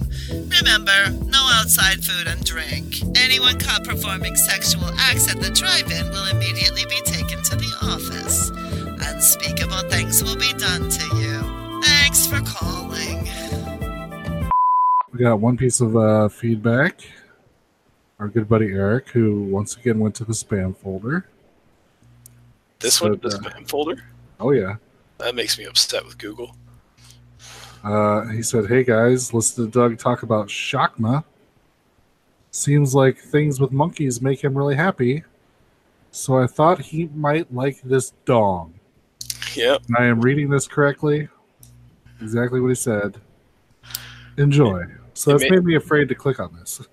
I, I was very hesitant for a while. Uh, but apparently he sent us a monkey, a a song about a monkey. So listen for like the next 20 seconds and enjoy this monkey.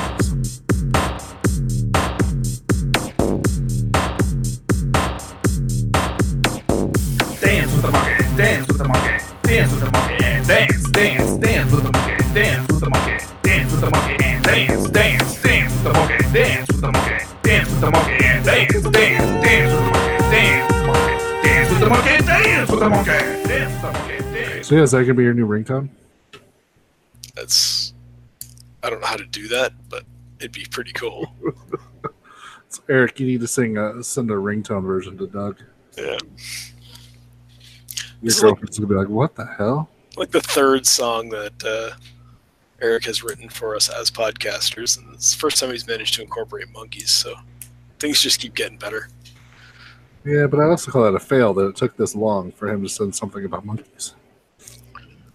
Well, I, you know what? I just don't want to discourage him because first of all, it's the only time we get feedback is when Eric has a little free time, and second of all, We just got the whole dance song about dancing monkeys. So The spam folder doesn't gobble it up.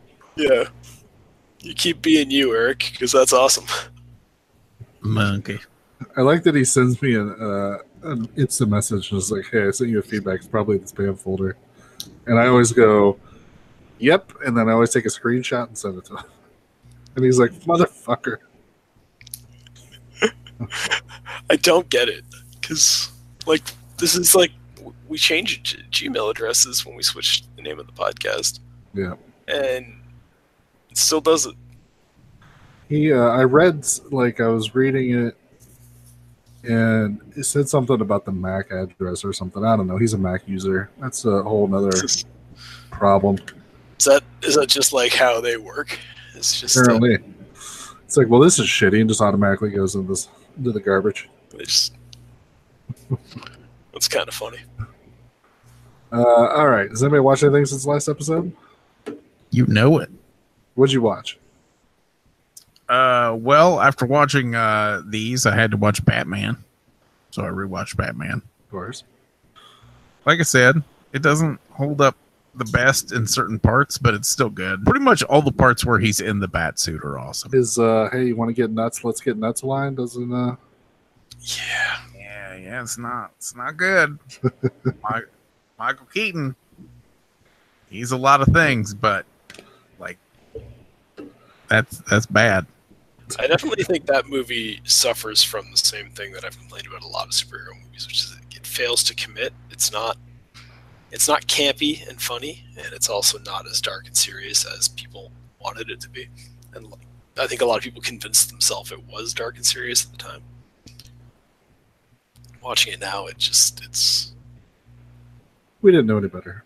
All we Plus, had was sixty six Batman at the time.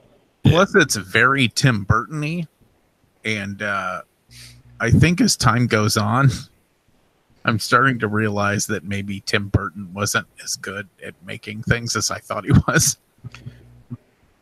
well, part of Pee-wee's that Big is Adventure is still a masterpiece. Yeah, I think the biggest thing with Tim Burton is because post Batman, it that became his style, right? And it was like, okay, well now you've done this a lot of times in a row. Like Tarantino suffers from that sometimes too, where you're just like, how many times are you going to keep making the same movie? Because we've seen it now. Indeed. Yeah. So, anyways, I'm not bad mouthing it because it's But so Batman, if you've never seen it, probably watch that. if you've never seen Batman '89, yeah, I guess it's a recommend. It's kind of a thing. I don't, I don't know why you wouldn't have. I, I think most people have seen it. Uh, I don't think we're preaching to a pretty small audience of people who haven't seen Batman '89. Uh, I and have, uh, then I have, the, I have a DVD with all the 30 serials on them, but I've Oh, yeah. never watched them. I've always wanted to see that because it's just I think racist Batman is a funny concept to me, even though it's probably not intended to be funny. Uh, so then, uh, most of my long weekend was dedicated to watching uh, Umbrella Academy.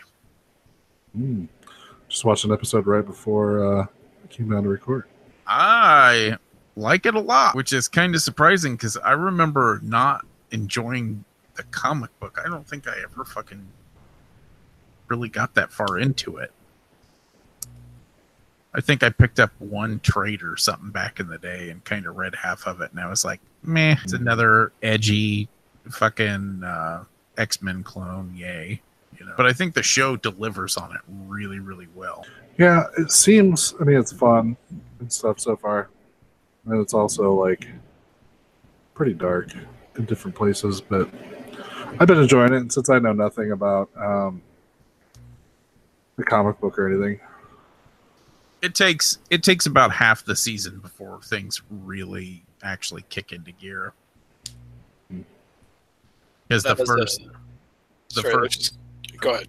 I was I was gonna say because the first half they they're they really have to like explain who all the characters are for everything to make sense. Like because everybody's got these pretty involved motivations for being the way that they are. That makes sense. Yeah, and there's a talking monkey, right? There there is Mister Mister Pogo. I'll get to it.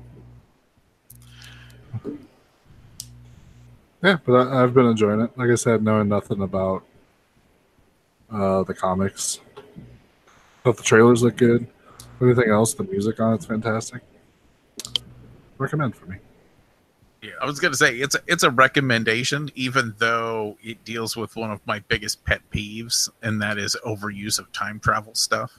Oh, time travel's amazing. I'll get into that later. I don't know. I feel like that my my problem is I really really like well written science fiction, Hmm. and typically the second time travel becomes involved, that is a hallmark of not very well written science fiction, because time travel is almost always used as an excuse or a like Deus ex machina bullshit instead of actually contributing to the story. Yeah, I'm only about halfway through. and I don't feel like it's been done too bad yet. I don't. I know. I, th- I think they do it in in the show. They've done it really well Mhm. Because all the time travel stuff kind of makes sense and actually serves purposes, and they don't waste a lot of time with like it, digging into the minutiae of time travel and shit like that. Mhm. But that was pretty much it. Unfortunately, like that show's eating up a lot of time. I'm almost done. I think I got one or two episodes left. What about you, Doug? Uh, let's see. First thing I watched was a movie that you've talked about before on the podcast, which I totally remember and I listened to when you talked about it, Uh huh. called Revenge. I definitely didn't have to tell you about that on Instagram. No, nice of you to remind me publicly that I don't listen when you guys talk. um, so for everyone who's not Brian and hasn't seen this movie, it's it's a rape revenge movie basically. Um, little bit different from most in that it sort of combines the elements of the attackers are hunting this girl down, the victim down, at the same time as she's sort of turning the tables and hunting them back. Um, but you know, it's a pretty basic story. Um, I liked it a lot. Um, it is just an extremely well made film. It's shot just wonderfully. Um, the, a lot of it takes place out in like the desert, and the sort of the wide angle shots are really fucking cool. Um, the use of lighting, since at night they're basically hunting this girl down with these three different vehicles. They've got a jeep, they've got a motorcycle, and they've got a four wheeler. And as they're kind of hunting her down, the headlights are what create the lighting for the shots, which is super fucking cool. Um, and then there's some scenes where she's in a cave and everything's just lit by this fire that she has going, and it's like again, just beautiful to look at, even though the subject matter is so dark. Um, I love just because it's a French movie, how much fucking blood and gore there was when the final fight happens. It is just beautifully, beautifully bloody. There's just so much blood in this movie. And by the time you get there, building towards it, and you're just happy to see it. Um, unless you're some weirdo who doesn't like to watch people like running around in blood ankle deep. But I don't know. I don't know. I don't know. I can't claim to understand how those people work. So, I uh, yeah. Um, the one thing I would say, like the so the rape element of it, I think is handled really well. It's not a particularly graphic rape scene, but it has one of the most like horrific moments I've ever seen in cinema, and that's when uh, so the the actual act is happening in a bedroom, and a guy walks in, and he chooses to leave and let it happen. And when he gets out, you can hear her screaming in the background, and he turns up a TV so he won't hear it.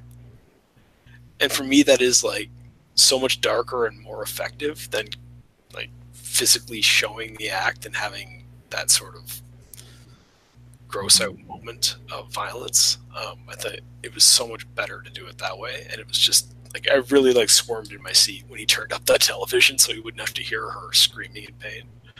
I was like, oh my god, that, Yeah, that's just it is almost vomit inducing. yeah, and it's yeah. So I, I I was really blown away by how much I liked this movie. I just stumbled across it on some list and uh, remembered Ryan telling me about it. Yeah. Mhm. um, and then was just like, yeah, uh, I guess I'll check it out. And super happy I did. Um, obviously, it's it's a rape revenge movie. If, if that's not your subgenre, I can understand that, and I wouldn't. It's not going to win you over necessarily.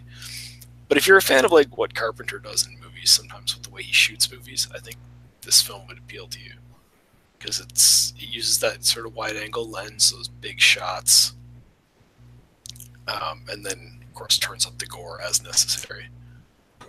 So, a huge recommend for for people who want to watch that sort of thing. It's I don't. I can't quite remember everything you said about it, Brian. Were you were a fan too?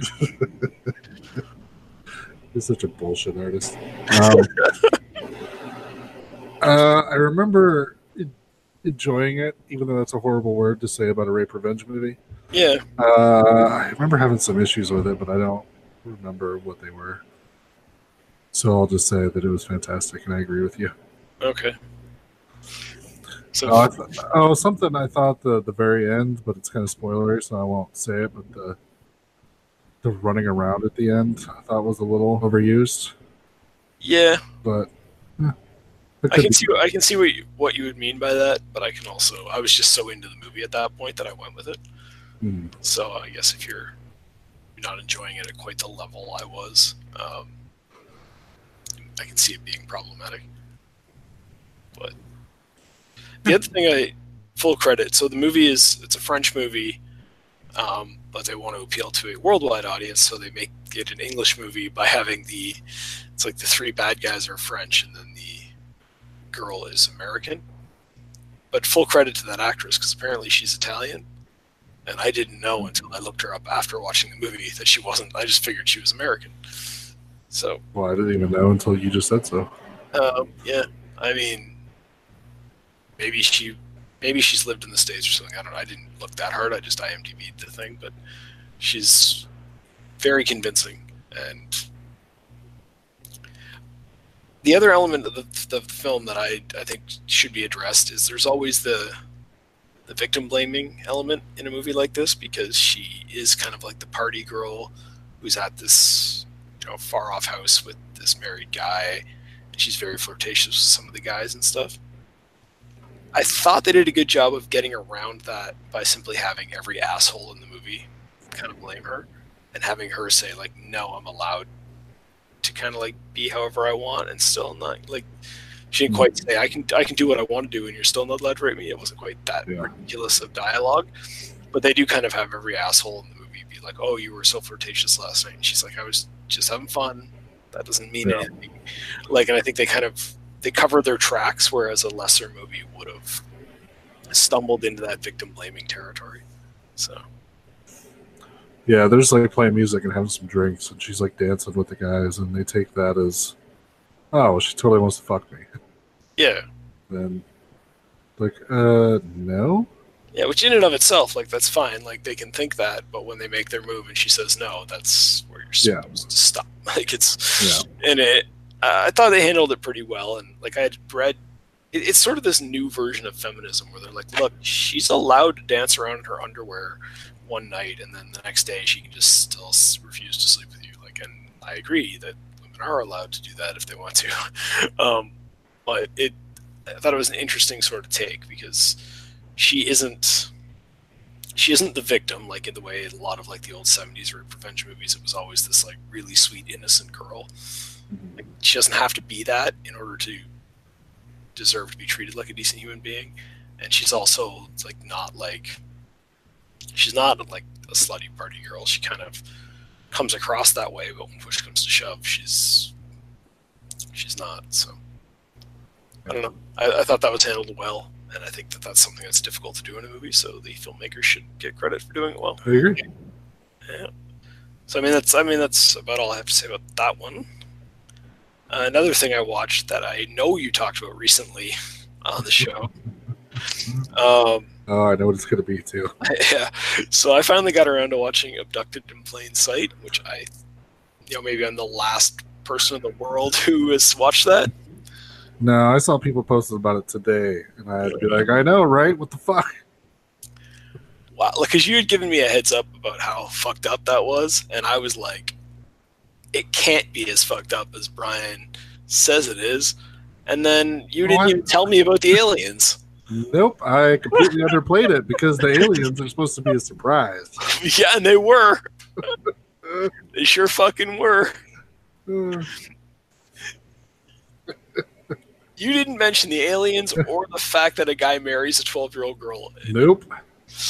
I just said she got abducted by the same person twice, and her family Yeah. was okay with it, and that's enough. Yeah. You didn't mention the fucking fact that this guy seduced a 12 year old girl and both of her parents individually, like at three different, like kind of simultaneously. Um, he didn't have to use. He didn't have to use aliens to convince the parents, but he might have. I don't know. We only get one side of the story. Wow, that is one of the weirdest scenarios I've ever. And it's like, I've never seen anything this fucked up. Yeah. And it's just like, I can't get my head around these parents. Like, what the fuck was wrong with these people? it's it's super weird too. Like, like the because so the dad has whatever sexual encounters with the kidnapper. And then at one point he's like, "That's like the worst thing I've ever done," and it's like, "No, you let your kid get kidnapped a second time because you, in order to cover up your weird sexual encounters, you helped this guy get away with his first kidnapping." It's How do you? weird too? If you're like, imagine being in the car with like one of your friends, and they just drive out into the woods and be like, "Oh man, I could really use some relief." I You know know. what I mean? And they pull a boner out of their pants. They're like, "Come on, buddy, I need some relief." like hey teach their own if that's what you're into and you're consenting adults i don't care but that's super fucking weird thing to do to somebody and like if you're heterosexual you probably don't carry through with that i wouldn't think i don't it's I, I almost wish they could have had interviews with the kidnapper because he's Right. still alive. I want to know like what. No, he's weird- dead. Oh, is he dead now? Okay. Yeah, they, they talk about it in the documentary. Did you even watch it? Yes, but I it- my head wasn't working right by the end of this documentary. I admit that. Like the last little bit of it, I'm just like still my mind was so blown by the first half. Because there's the one scene where like the like we're jumping around, but that's not my fault. This this situation is messed up. Where the girl is like talking about how she's like in college or something, and all of a sudden she's like, "Oh shit, there's probably not really aliens." Like I didn't have to have sex with that guy all those times because I'm not part of an alien mission to repopulate the Earth at all, am I? and it never occurred to her until later because he had her like, and like, she's like the full-on victim where she was a child at the time, so he, he got into her head. But it's so weird that, that was allowed to go on. Yeah. I can't. I just man, it fucked me up. I was like, I I put it on like as a background thing because I'm thinking, like, okay, let's see what all the big deal is about. like this is not background watching for anybody who's curious. You're gonna want to try to pay attention to this one. And then after the first time, to have him come up and be like, "Well, it's part of my therapy. What the fuck? to sleep in the same bed as your daughter." And the parents are like, "Oh yeah, makes sense." Okay, like public service announcement. This isn't normally where we go on this show. We don't like to tell people how to live their lives. But if an adult male comes to you and says that as part of his therapy sessions, he has to sleep in a bed with your teenage daughter, even if he hasn't kidnapped her in the past, still say no. But if he has kidnapped her and tried to marry her in the past, definitely say no. At least double check with the doctor and make sure that this is part of the prescription. Like, Yeah. so fucking weird. Uh, yeah, Yeah, it's weird, and you have to watch it to even understand it. It's Even all yeah, the stuff we've talked about already, you're still going to watch it and be like, "What the living fuck is up Like- with these people?" everybody in this movie is fucked up, and like the one the people who were kids when the main story took place, they're fucked up because this happened. The other people were fucked up when it happened. Like, and what is the deal with like the the kidnapper's brother, who they do interview repeatedly? And he's just like, yeah, he was off with some girl, you know, that was his thing, I guess. And it's like, you just casually refer to your brother's child molestation as his thing. Like, that's not what you do. Like, yeah, he seemed really salty about the whole thing. he seemed like almost annoyed. It's like, yes, my brother was into having sex with really young girls, and it's like, no, they weren't like they weren't really young girls in the sense of being like 19 or 20. They were 11 or 12. Like that's that's a big difference. You know what I mean? Like he says it so casually, and I'm just like, you can't.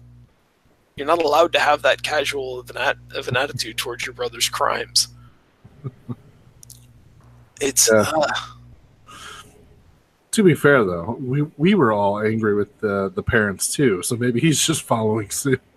Oh, I was yeah. I was super angry with the parents. I didn't like the brother. Like I say, the kidnapper is obviously a piece of cra- uh, trash. Um, like, yeah, I, I just couldn't Yeah. get my head around. it. And that, but the FBI guy, that was maybe the one decent human being in the whole thing. Like he was, because the interview is taking place like nowadays, and the story takes place in like the late seventies, and he's still angry about what the parents did. He's like, Yeah, I don't remember. It's just like, yeah, I, I I implored them, please do not talk to this man. yeah, Two days later, they talked to this man, and you to see him being like, "Motherfucker." I know. And it's like, yeah, like I mean, we're in full spoiler territory about this documentary now, I guess. But it's like, like when they wrote that letter, basically exonerating him of the first kidnapping, Uh-huh. and it's like it was just to cover up their own sexual improprieties, and it's like, I, who does that? I think you just let you just let it happen, and then be like, "Guess what? We may have to move."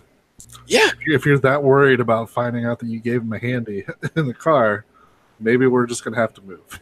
It's, and it's so like I don't know, man. My version of morality must just be different from these people's because the idea that somehow people finding out about your homosexual behavior is worse than your child's kidnapper going free. Like priorities, folks. Like you got to get your shit together here. oh, it's this is mind-boggling. Yep. Real people live in the world. And that eh, I think that's like if this was a movie, I would have gone. This is too far fetched. No way would any of this shit ever happen. Nobody would let their child that happen to their child. What are you talking about? Yeah. Yeah, that that was fucked up. you notice I didn't get worked up talking about the rape revenge movie, but I'm doing about the documentary. It's because one of these things is real and one of them isn't. And that's why it's so upsetting. Mm. Yeah, after I watched it, my friend texted me the next morning. He was like, "Hey, I saw you watch this, so I decided to watch it." Uh, what the fuck? And I'm like, "Yeah, I know, right? Like, what the hell?" Yeah, I, I, I don't even know what to say really. It's just. Uh, uh, uh, Yeah. it's my, it's my, it's, it's what I got. Tired after talking about that movie. Um, I did watch one other thing, completely unrelated. I stumbled across a movie called Galveston. You ever heard of it? Nope. I, I hadn't until Netflix said, "Hey, maybe you'd like this one." Um, stars Ben Foster, who I'm a big fan of. That's what kind of made me want to watch it. Crime drama, basically, uh, career criminal, low-level punk type guy finds out he's dying. At the same time, he is involved in like a double cross situation where his employer actually tries to kill him. He goes on the run, and in doing in the middle of this, he ends up saving this like uh, 19 year old prostitute that's kind of just in the mix by mistake. And so it's them on the run, trying to stay hidden from the, the mobsters that he was working for. It includes him, uh, includes they stop and pick up her little sister on the way, who's we find out the details about her later. But it's kind of like this. A lot of the movie is set just with these people all living in this hotel, kind of getting to know each other and stuff. And this guy coming to terms with the fact that he's now kind of taken on responsibility for these two much younger girls. Um, even though that wasn't really his intent, and he doesn't really, never really wanted that kind of role it ends up being, I think, really good if you're into those kinds of dramas, those kind of crime dramas. Uh, the acting is really good. Like I say, Ben Foster plays the guy, and Elle Fanning plays the girl, and I, I don't really know her from anything. Uh, Elle Fanning? yeah, She was in Super 8. Okay, you're right. I've seen her in that. That was a long time ago, and I saw it once in theaters and haven't seen it since. Um, so I don't remember if she was good in it. She also would have been a child when that came out because that was. she, I think. I think. I think the character in the movie is 19 now. I assume the actress is about the same age. Uh, Yeah, that seems right. But she's really really good. Um, she like it's a hard role to play. Um, this sort of very disturbed, upset girl. Um, and when you get into like they get into the whole backstories for each of them as they get to know each other and stuff. So you learn why she's behaving the way she is and everything else. It really works, I think, quite well. There's the last maybe I don't know half an hour of the movie is where the plot kind of kicks in and they're no longer all just hanging out in this one spot. And there are a lot of little twists that happen, and I don't want to spoil them because if anybody's planning on watching it, it really goes places you wouldn't expect it to go. Um, but I think it does a really good job of doing that without just kind of being like, "Ooh, here's the big twist ending." Like it's a natural progression of things, and it leads to certain characters having to make certain decisions. I don't think you would predict um, where things end up at all. But uh, yeah, it'd be a recommend for people who are into those sort of like the yeah like, dramas about these like low level criminals and stuff. Yeah. Put it on the list. It's yeah, it's a bit outside the scope of what we usually talk about here, but it uh, it worked really well for me. So Nice. Anything else? uh, that would be it for me. I watched a bunch of episodes of It's Always Sunny in Philadelphia, but I don't think we need to start going through those individually. You either you either like those or you don't. Was one of them the episode with Rowdy Roddy Piper in it? No, I was watching the new season. Oh. That's like the only full episode I've ever watched because someone's Oh, really? like, dude, Roddy Piper's in this one. You need to watch it. It's awesome, isn't it? Yeah, Yeah, it's one of those shows like I want to watch it, but at this point it's like 14 seasons. Jesus Christ. Yeah, but you don't. You can pretty much turn it on at any point in time, and there's very, not very much of it is reliant on you knowing anything except for just what's happening in that episode. Yeah.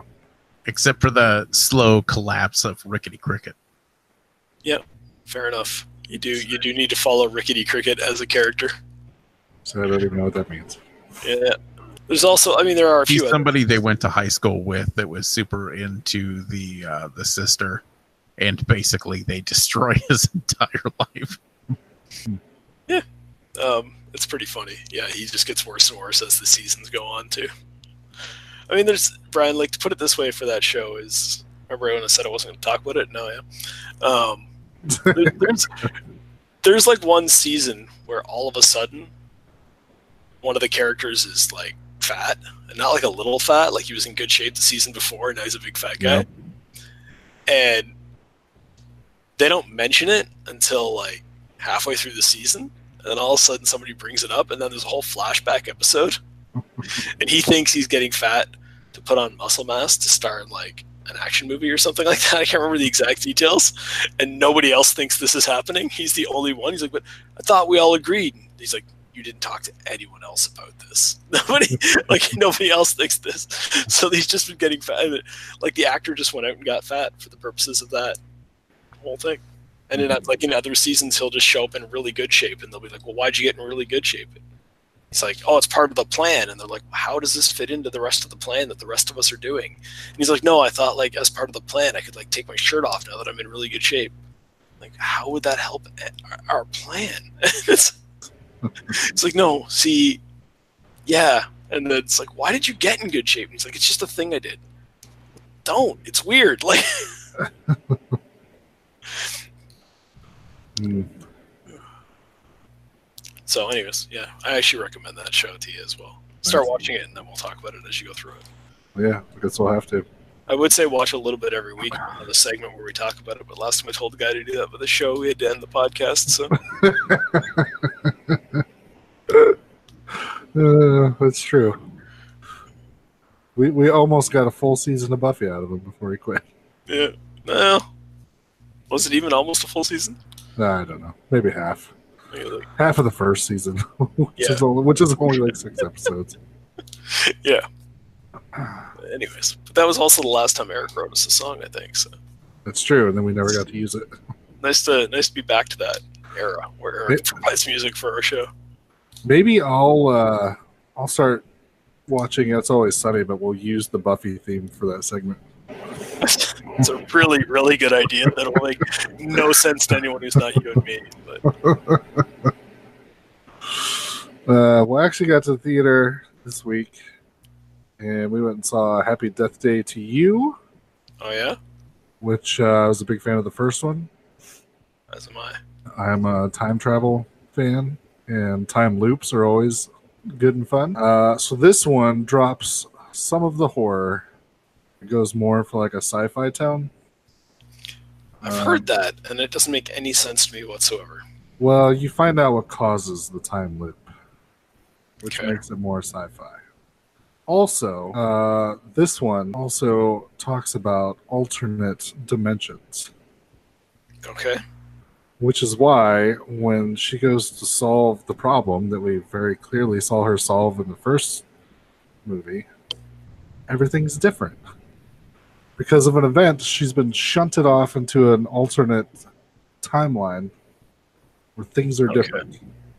So now she doesn't know who the killer is. She doesn't know how to solve everything. And there's another big, big thing that pops up that makes her question if she should even try to solve the time loop problem at all. So I had a good time with it. It's not as good as the first one. Um, a little less slashery. I mean, the slasher's still in there, but I mean, that's not sort of the crux of the movie anymore. So that does kind of take away from the horrorness of it. But I mean, if you're just in for a fun sort of uh, sci-fi ride, then you should love it. yeah, I, I liked the first one quite a bit, so I think I'm gonna have to get around to the second one. But Yeah, uh, it's funny because in the first movie, you know, at the end of the movie, this guy's like, "Have you ever seen that movie Groundhog's Day?" And she's like, "I, I have no idea what you're talking about." And so he tells her about Groundhog's Day and how she should watch it. So in this one, where things get all fucked up, and she is back to reliving the same day that was in the first movie, but things are different. He's like, "You know what this reminds me of?" Back to the Future too. And so then they start talking like about all that stuff, and I was like dying laughing the whole time. that's pretty funny. Hmm, So, I mean, recommend. Like I said, it's not as good as the first one, so don't expect that going in, but it could still be a good time. Uh, and then after we got done with that, uh, oh, so we dropped uh, MoviePass because they got really shitty, Yeah, but decided to give uh, AMC's uh, A list a go. Because if we just go to two movies a month, then we totally like get our money's worth out of it. So we decided, fuck it, let's go see another movie since we're already here. Yep. And so we're like, all right. So we ended up going to see uh, the Lego Movie Part Two, or the Lego Movie Two, the second part, as it's called. yeah. Um, not as good as the first one. You're just gonna give the exact same review again. Yeah, this one deals with. Uh, oh, this one also has Back to the Future references in it and time travel. I just thought about that. Um, yeah, I don't know. Uh, You're caught in time loop. It sounds like. Yeah, pretty much. The thing I loved about the first movie is just seeing all this stuff sort of come together, like all these different uh, properties and whatever. They don't do that as much in this one. Um, the interesting thing is, uh, so this takes place in real time, like five years since the last movie, and the re- reason we find out the reason they live in like a post-apocalyptic wasteland is because the kid got older and got bored with all the cartoony storylines and just made them live in this like messed up wasteland and tell, telling all these like post-apocalyptic stories which i thought was pretty funny. Yeah. I still Um, haven't seen the first one, so. oh you should watch the first one. It's good. Um yeah i don't know there's not a whole lot to get into i just feel like there's not as much of a story in this one as there was in the first one even though it does initially start off like right after the first movie ended um yeah i don't know it's just it's missing something and i don't really know what it is and unfortunately, it doesn't uh, doesn't really recover. So, still worth a watch. If you, what's that? Is it possible that it's just missing the uniqueness and originality of being the first one? Uh, maybe. I mean, that's definitely part of it. I felt the same way with like uh, like Guardians Two. Like it's still like decent, but it's just not the first first time seeing the first movie. Yeah, you, you know what to expect, so you're not as it's not as much fun to see it. Yeah, Yeah, and you know, and you- of the sequels. yeah. Um. So yeah, I mean, it just loses a little bit. It's still a good time. There's still some funny references that I was laughing about. Um. Yeah. I don't know. The interesting thing is, so you haven't seen the first one. The first one ends. Everybody, you know, like, hey, we uh we did it, and they start celebrating, and then a spaceship shows up, and it turns out the uh, the characters from the Duplo world have showed up. Which, if anybody doesn't know what Duplo is, it's like the bigger version of Lego for like really little kids. And so in this one, that's where it starts off with Duplo invading the Lego town or whatever the fuck it's called. And then when they get to this movie, it just doesn't seem like they did as much with it as I kind of hoped they would. But yeah, like I said, it's not horrible. It's just sequelitis, maybe. Yeah. Uh, and then the last thing I watched was a movie called Wind Chill. Have you ever seen this before? I believe this one has been on my to watch list since it came out. It's like right. 15 years old now. Is that right? Uh, 2007. Okay. Twelve years. Heard of it. Never heard of it? No. I think uh, the first time I'd heard of it was actually on Horror Etc. I think uh, Ted may have recommended it. Yeah, so Uh. probably on my to watch list uh, just like a few days before that episode came out. Yeah, pretty much. Um, so this movie starts. It's it's so weird because this movie stars Emily Blunt. The thing I didn't realize until I started it is this was made by uh, Steven Soderbergh and George Clooney's company. So I go to put in because I bought like the Blu-ray on Amazon is like super cheap, and it's actually got like two other full. It's like a triple pack, two other movies I've never heard of. And I think it was only like seven fifty when I bought it or something. And I've been wanting to see this movie forever, so I was like, I'll just pick it up. So it's weird. You put it in, you know, this movie didn't make like a big splash or anything. Emily Blunt's in it, and then all of a sudden it's like executive producer Steven Soderbergh, executive producer George Clooney. I'm just like, what the fuck? And I was like, oh shit, their production company made this. I didn't even realize. Um, so Emily Blunt plays this character in college she's uh, going home. I don't don't really remember where they said that they started at. She's going home to Delaware, and I guess at some point they say it's like a six-hour drive home. Um, and so this college has like rideshare boards, where if you're like going somewhere, uh, like I think this one they're going home for Christmas. It's like Christmas break. So like if if you need a ride somewhere, you would go check this board, and then if somebody's already going that way, you can hitch a ride with them, and then you know you split gas and stuff 50-50 type thing. So she's going home. She doesn't she doesn't really want to take the bus, but someone's like, "Hey, why don't you try the ride board?" Sees someone who's going to Delaware, so ends up uh, agreeing to ride with him, and he's kind of a weirdo. He's just kind of like says some weird shit, and it all ends up making sense when you you know watch through the movie of kind of what his deal is or whatever. Um, so they ended up taking what he calls a shortcut, and like off the off the expressway, just this sort of road that I mean literally looks like no one should ever drive down it because it doesn't look like there's anything there. But of course, they drive down it. Um, it's dark out. Uh, it's been snowing pretty heavily. So the road hasn't been plowed super well.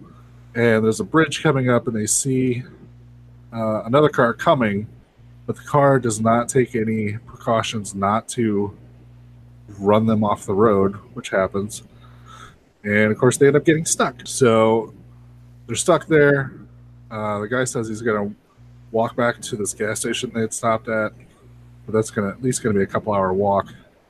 Um, so she's sitting in the she's sitting in the car, and she sees this weird guy just walk down the road. And again, there's like nothing around. So she gets out, tries to talk to him, and he disappears into the woods. And then her ride friend shows up again, and there's sort of like this tension between them of she doesn't feel like he's telling the truth about a bunch of stuff and they sort of just go back and forth like you know being suspicious of each other. But there's like nothing around so they pretty much have to hang out in the car.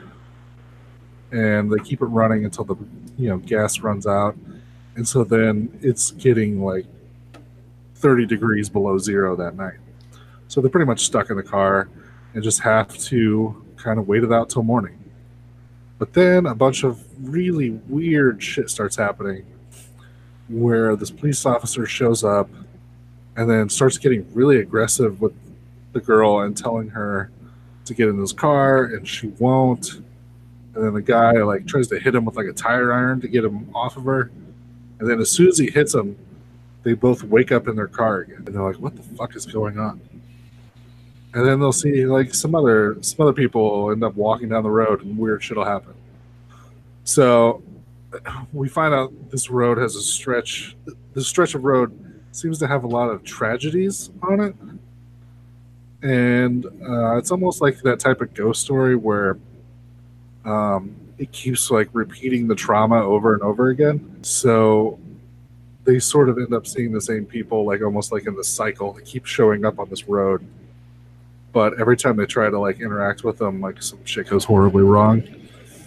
So they end up you know having to try to figure out how they're going to solve this what's going to happen and not you know die before the sun comes up um, i was a big fan of it i really liked it it's definitely not it's not something you've seen before which is always good so i thought it was pretty interesting original. Um, yeah, definitely worth a watch. I'm kind of bummed that this movie has not been seen by more people because I really enjoyed it. Thought it was really good. So, if you like ghost stories, sort of uh, uh, urban legend stories, like this is, you end up finding out like some urban legend type stuff about this area throughout the movie and everything. So, it's really good, and it's 2007. So they do have cell phones, but they're the old cell phones. So at the, it, it at least helps with the like, well, I can just Google that and find out.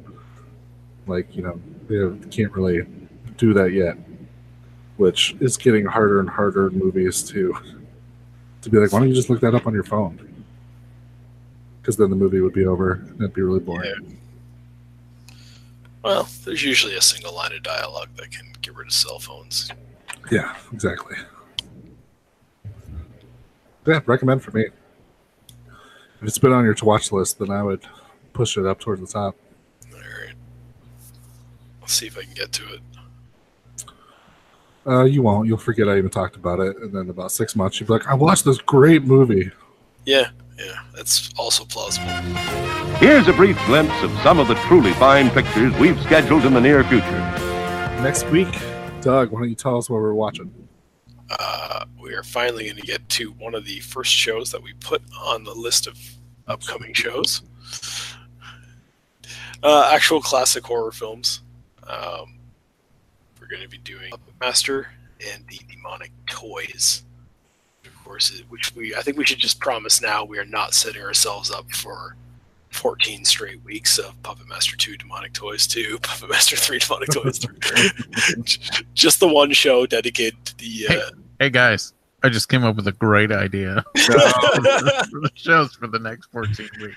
well, we don't have the intros recorded for all of them, so we can't number- get that done. Number one, there's not enough demonic toys movies to help with that. So, We could just cycle in other mini monster movies. uh, and we are definitely not reviewing Puppet Master versus Demonic Toys. I think I tried to watch that once and couldn't get through it. Oh, so bad. Is that Feldman as a scientist? Feldman as an old man scientist. Yeah, yeah, that's the one I tried to watch one time. So use used, that I've Hall- never- he that Halloween stuff that you spray in your hair, and he just sprayed in gray, and that was it. That's what made him an old man. Yeah, fucking Feldman. That's also the movie I realized like, how is it possible for you to become a worse actor as you've gotten older? It's weird, right? Yeah. So he's a really good like child actor and was even decent up through like his his like young his teens or whatever, but as an adult, I'm just like, you're fucking terrible. What happened? Did you see the big news involving Feldman signing on to be in a Friday the Thirteenth fan film? Oh, that's just sad. It's being directed by the girl, one of the girls that was in part five. Ah, It's so weird. ugh. Just, bad. studios just won't make Friday the Thirteenth movies, so the actors and stuff have to just make their own now. Well, I mean, I gotta wait till this whole rights issue is over with. No, they don't. Just figure your shit out. Somebody pay somebody. Let's get going. Yeah, just go in a room and keep saying bigger numbers till one guy drops out. That's how you do it. Problem solved. I hate that Hollywood thinks that if they have like, they're like, oh, we can't do things because of rights issues. Just negotiate the issues better. What's the fucking problem? Well, because we don't want to give up stuff because then we have to give up stuff on every movie. Blah blah blah blah. Fucking Hollywood. That's what I say too. I, I get so sick of it. I'm just like, I don't understand why you guys think this is a problem. Well, you know, we own the TV rights and they own the movie rights, but a third party owns the character rights, so we can't really do anything with any of it. Yeah. Anyways, Hollywood. Just like, uh, has anybody watched the new uh, Child's Play trailer? Yeah. I watched a trailer for a movie and the words "child play" splashed across the screen, but I didn't see a trailer for a Child's Play movie. What? What the hell? Like, why the fuck are they doing that? Especially when there's Uh, still new Child's Play stuff coming. well, this is the reason. MGM owns the named Child's Play and the first movie. But So why are they gonna be dicks about it though? Don Mancini owns the characters, and they decided, well, we can make some money off Child's Play, so let's make our own remake, and everybody else is not happy about it. Does the Child's Play name mean that much that you couldn't just make a different killer doll movie and then you could do your weird robot doll thing that they're clearly doing that is not like if that doll doesn't have a serial killer in it, then what's the point of calling it Child's Play? Yeah, could just call it Chopping Mall. Yeah. If they do a Chopping Mall remake, I'll be super pissed. yeah, like, oh, could you imagine? You're gonna get me worked up. I gotta, I gotta work tomorrow. You can't, I can't be up all night angry about a potential Chopping Mall remake This is fucking bullshit. where there's no, there's no robots in it, and I'm just fucking losing my mind angry. Doug's gonna stomp upstairs, wake up his girlfriend, and she's gonna be like, "What? What is is Lando okay? Do we need to go to the doctor?" He's gonna be like, "No." Could you imagine if they made a Chopping Mall remake? That's bullshit. Uh, It's look, you look at you like, get the fuck out. He, he was out there shopping around a TV series. Yes, at one point. Oh, that, that's that's happening. Syfy's picked it up. I'm all in favor of that because I just as long as like you you got a whole mall right, so you got like by the time you get to the, each store, a different set of teenagers stays overnight in it, and they just Oh, constantly run amok of the. you're talking about a Chopping Mall series. That's Oh, right. what about the? uh Are you talking about the Child's Play one? Well, there's there's going to be a Child's Play. And that's set in the Syfy picked it up. canon. That's set in the canon Yeah. universe, right? Yeah. So, I'm all down for that. I'll like, and I'm not even against. Like, I don't think the remake looks bad. I just don't think it's a remake of Child's Play, and I don't understand why they fuck with properties that way. Yeah. Just make a different movie. Well, he said Chucky in the trailer, so people are instantly like, "Oh, Chucky! Yeah, we got to go see that. We like those Chucky movies." But who, who, like, who, who are they fooling with that? Like, I just- Normies, Doug. Normies. I guess I just don't understand the normie world. I don't understand how they live their lives. Me neither. and how they could possibly like see that and associate it with the Child's Play films. I don't. Sometimes there's like people I have to explain shit to that I'm just like, this is this is like amateur bullshit. Like, how could you not get this? And then I have to realize, oh, they're a normie. They don't they don't know. It's, it's just why I wear headphones every time I leave the house. Don't you bring your normie bullshit into my life. I don't want it. I don't need it. What's that bell? Uh, I don't know. Everybody else heard a bell, right?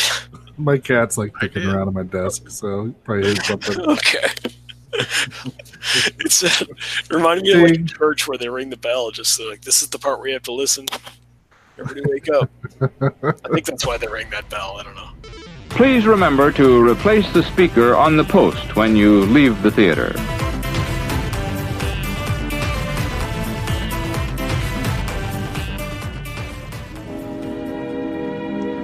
And now, folks, it's time to say goodnight. We sincerely appreciate your patronage and hope we've succeeded in bringing you an enjoyable evening of entertainment. Please drive home carefully and come back again soon. Good night.